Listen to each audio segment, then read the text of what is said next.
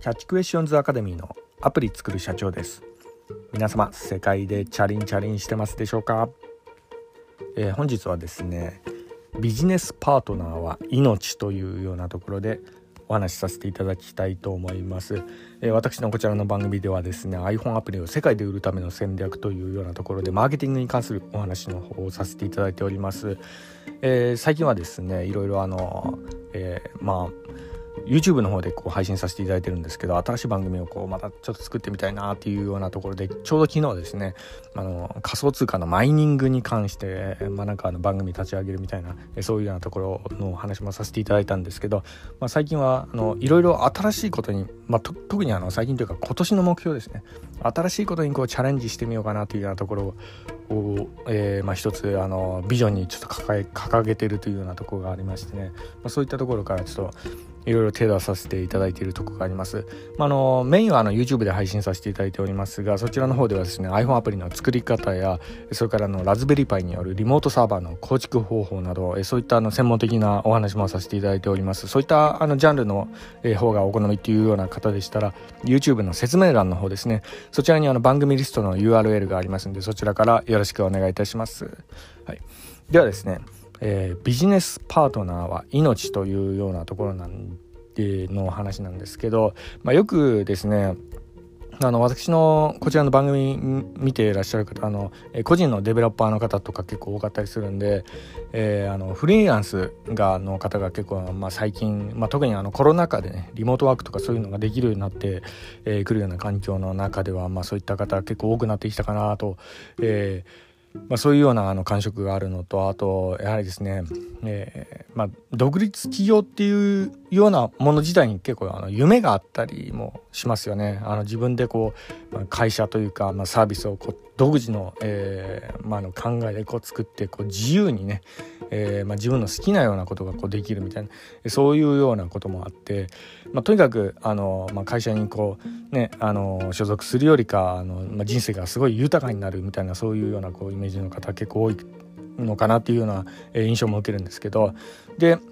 まあのまあ、それの背景としてはですね結構あの私あの YouTube の方を最近よく見させていただいてるんですけど結構インフルエンサーの方でもあのさっさとねサラリーマンを辞めて独立しましょうみたいなそういうような声、まあのまあ、特にこうコロナ禍になってからそういうような増えたかなというような、えー、そういうような印象もあったりもするんですよね。まあ、それは、まあ、なんですかねあの会社っていうような、まあ、組織が、まあ、なんかその窮屈っていうそういうようなあのイメージが結構強くなってるようなところもあるのかもしれないですかね。あの実際の、まあ、パワハラ上司とかそういったものにこう遭遇してしまって、えー、そこでこう無理強いしてこうやりたくないような仕事をこうねいろいろこう雑用みたいなもの結構やらされるみたいなそういうようなものも結構ニュースで取り上げられたりするようなとこがあってそれであのストレス過多になって自殺してしまったとかいうようなね、えー、まあ電通の話とかそういうのもあったりもしますからね、まあ、そういったあの社会的背景とかあとは今のコロナ禍とかそういうようなものもあって、まあ、こういったあの自由の思想だとか独立企業というようなものが結構あの、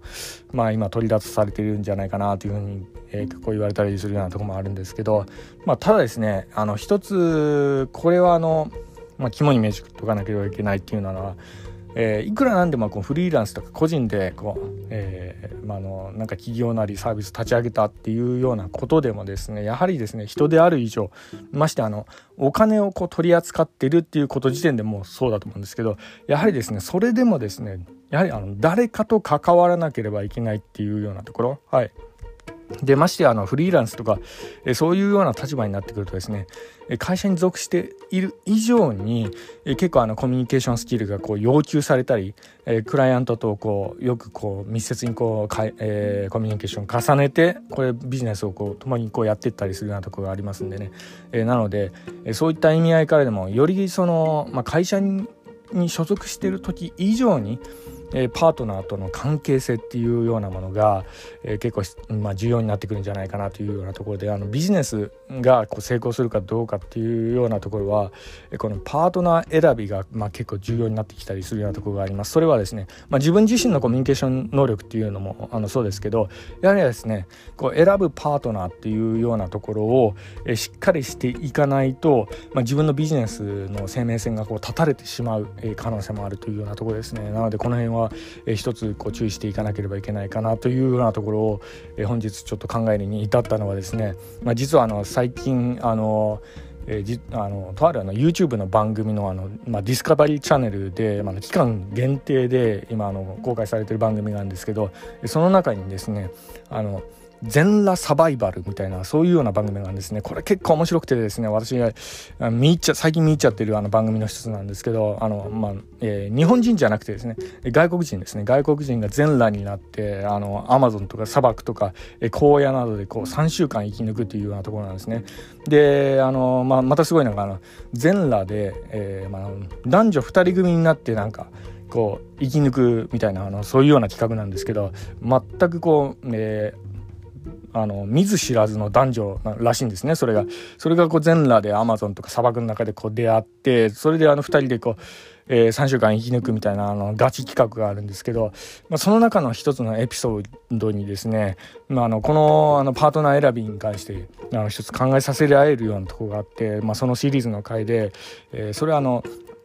まあ、男性の方がですね、えー、サバイバルインストラクターですね。サバイバルの、えーまあ、先生ですね。どういうふうにこう、まあ、ボーイスカウトみたいなようなものですかね。あの、えー、ジャングルとか森とか、え、そういった中でこうどういうふうにこうナイフを使ってどういうふうにこう火を起こしてだとかそういうようなものをこういわゆるあのエキスパートですよね。エキスパートの男性と、え、魔女。魔女、自称魔女ですよ。はい。あの、まあ、あの、アメリカ人だったかな。まあ、あの、とにかくあの、外国人の方なんですけど、えー、魔女のお嬢様と、えー、まあ、その2人でね、えー、生き抜くっていうシリーズ回があって、まあ、これあの YouTube の方でもなんかいろいろ炎上しちゃってるようなとこあるんですけど、まあ、とにかくですね大変だったっていうようなシリーズ回がありまして、えー、これあのあまりこう詳しく言い過ぎるとネタバレになってしまうんであのご自身であの探してもらいたいと思うんですけどね全裸サバイバルで検索してもらったらあの出てくると思いますんで、まあ、とにかくですね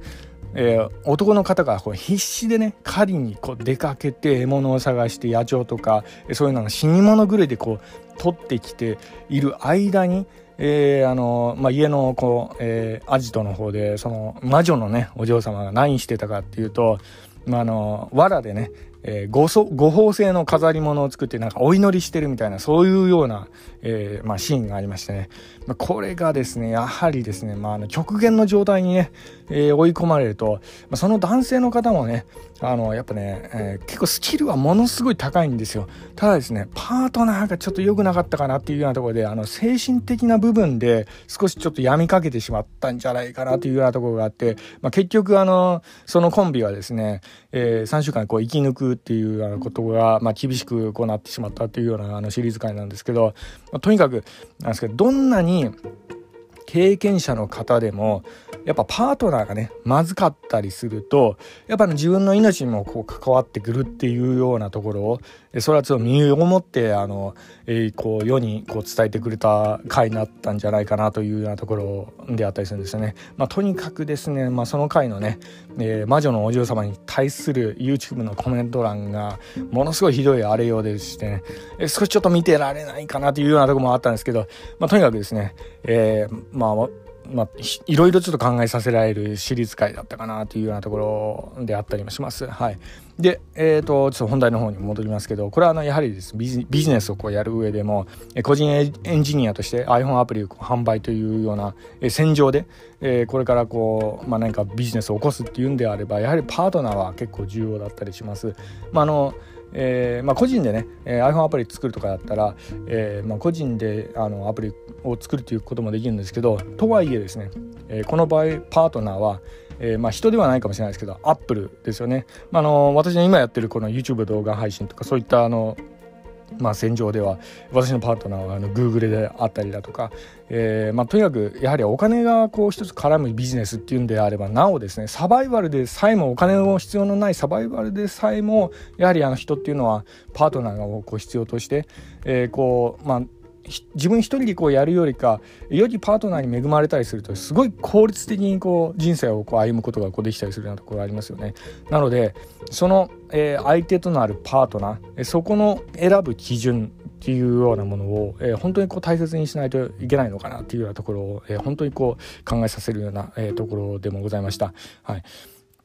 まあ、あの YouTube の方はですねネタバレにこうなるのであんまり詳しくはあの言えませんけど、まあ、とにかくですねあのサバイバル番組の方はですね、え、もう一度ちょっとキーワードを申し上げますと全裸サバイバルですね。これであの検索してもらうと多分出てくると思いますんでね。今あの期間限定で公開してるような、え、ところもあるみたいなんでもしご興味がありましたらこちらも見ていただけるといいんじゃないかなと思います、えー、では本日は以上になります、